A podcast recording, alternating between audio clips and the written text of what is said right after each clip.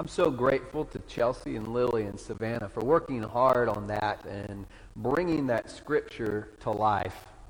Doing it as a skit helps us see that this story is more than just a lesson, it's more than just a miracle.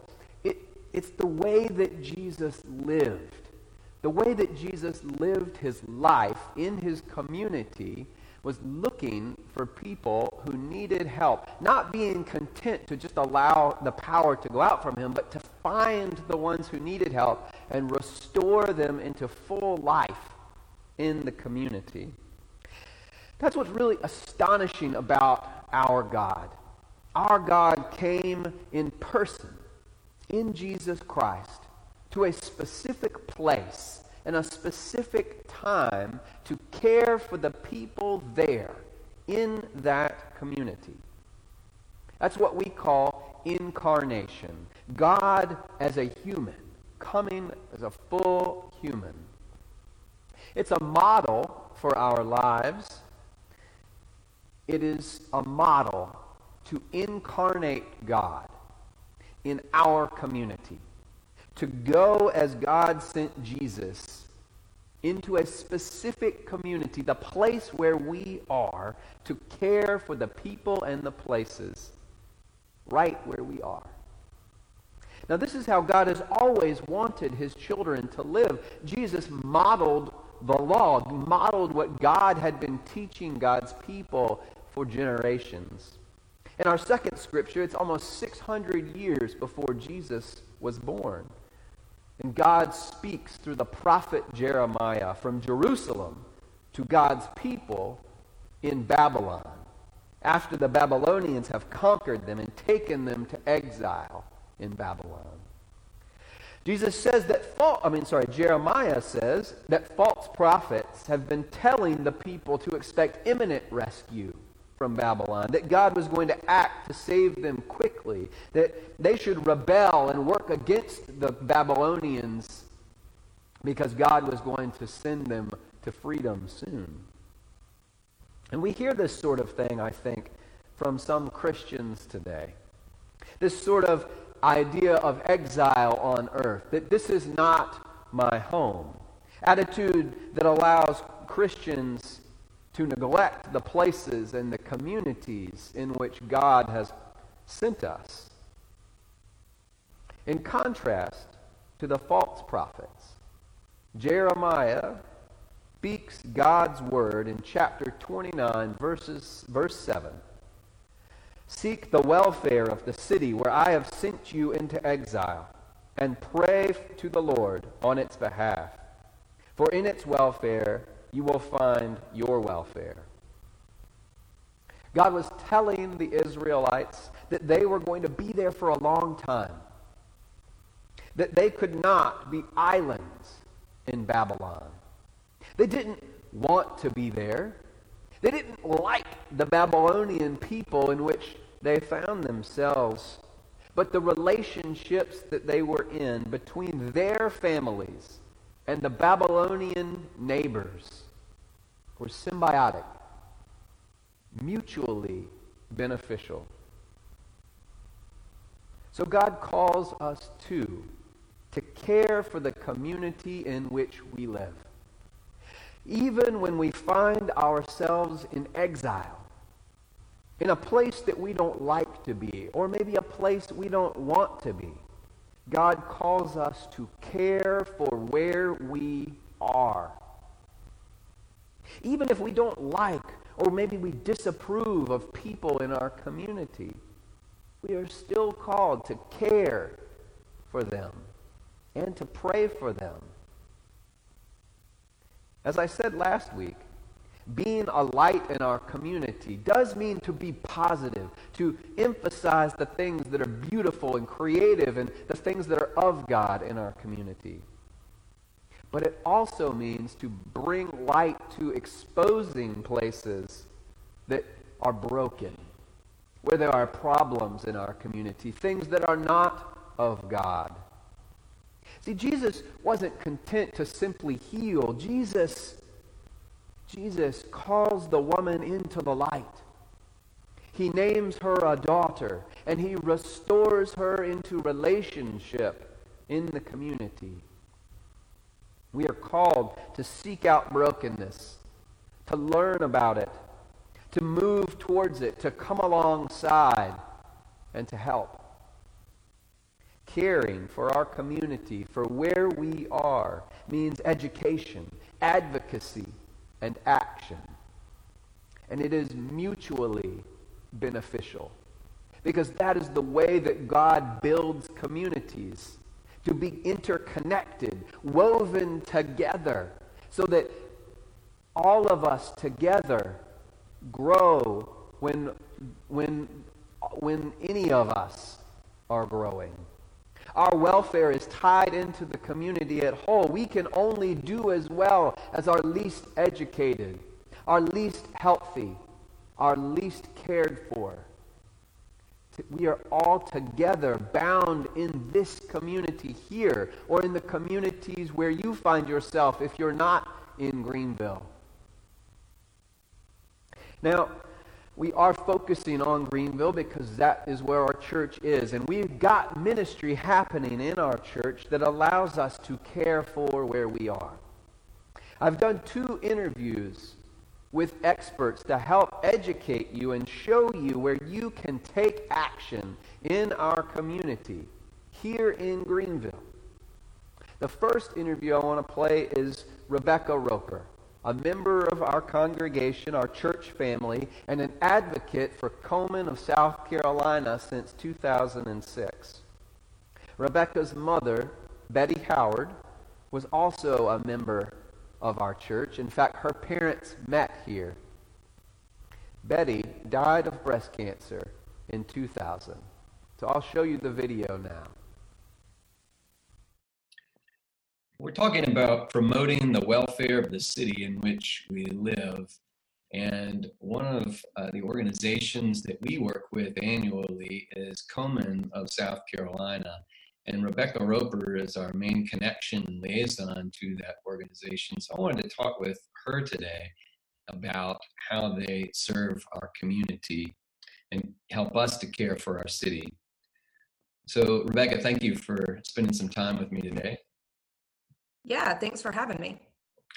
I wanted to get right to it and ask where is the problem in our community that Komen, South Carolina is addressing? The main problem is just people being um, having access to what we need, to accessing to the treatments that they need. Um, there are many individuals that um, are living at a level where they don't have the the Medicaid they need or the medical insurance they need, and just getting access to the treatments that will save their lives is the main problem. So, how does uh, Komen, South Carolina, help with that problem?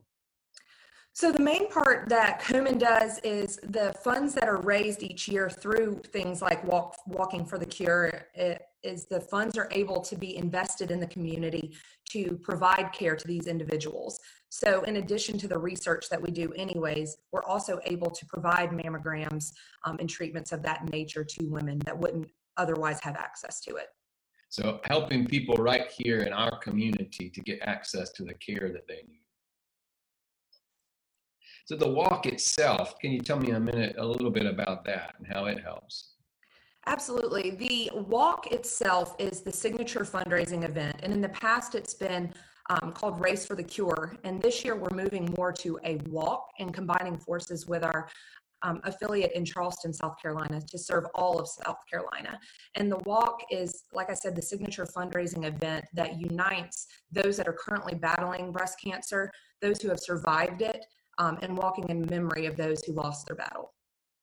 Oh, wow. So I can see how that's really strengthening our community, especially folks who are suffering uh, in this way. Absolutely.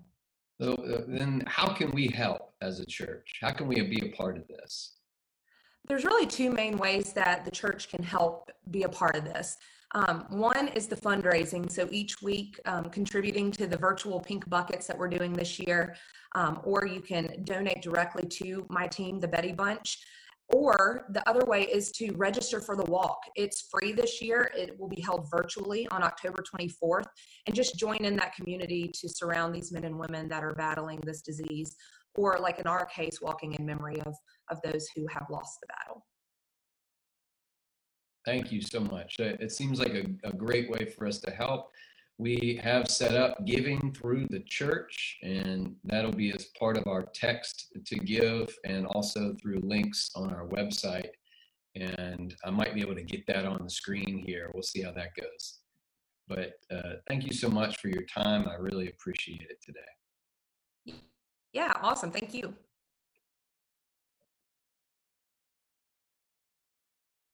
Thank you again to Rebecca.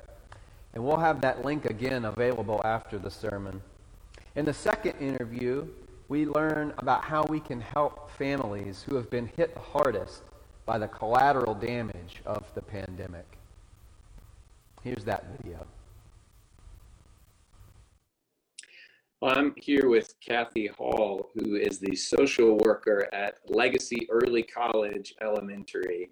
And our church has worked with Legacy for, for several years in support providing weekend meal backpacks, but all that has changed within the context of the pandemic. So we're here to talk with her about what sort of uh, problems and, and situations that their families are facing and, and how we can come alongside. So, Kathy, could you tell me what you're seeing right now with your families?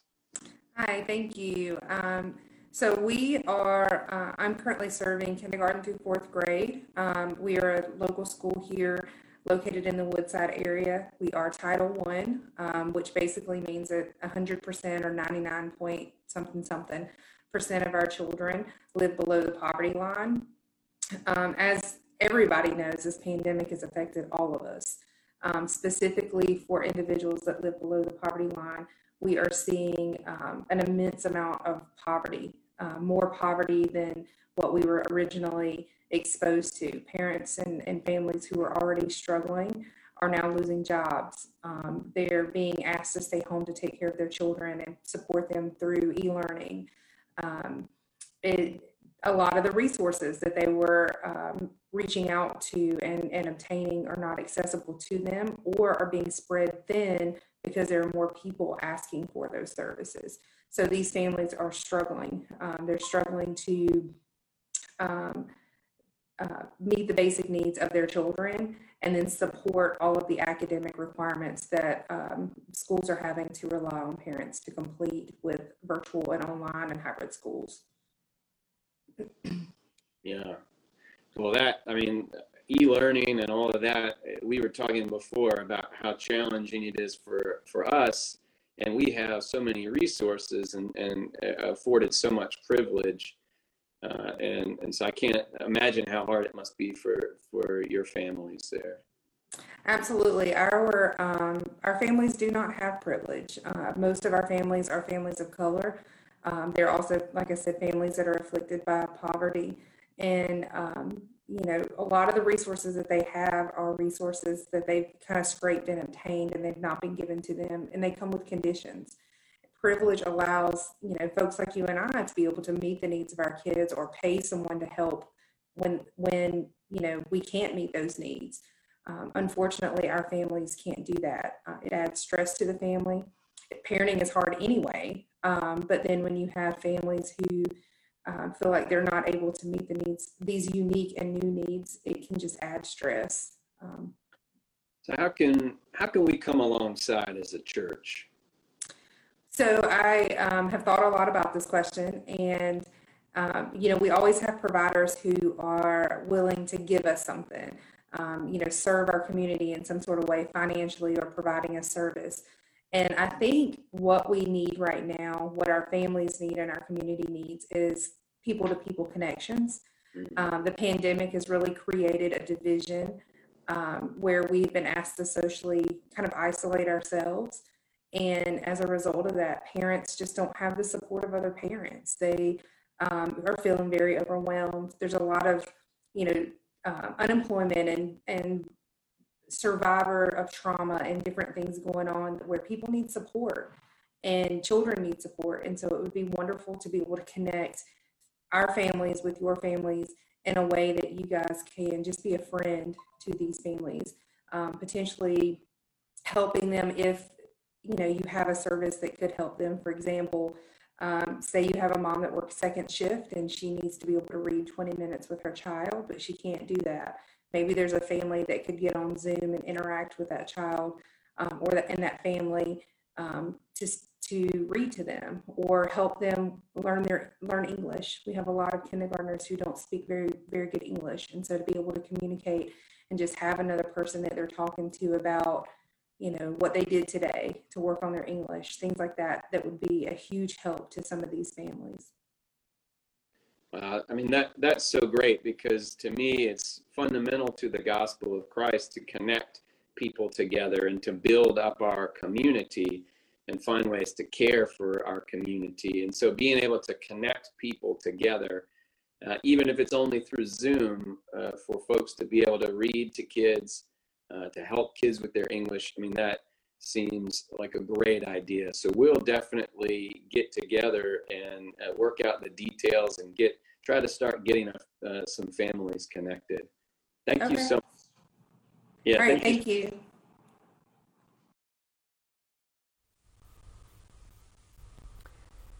I've talked to so many of you that I know are at home, spending a lot more time at home, and uh, looking for ways to help.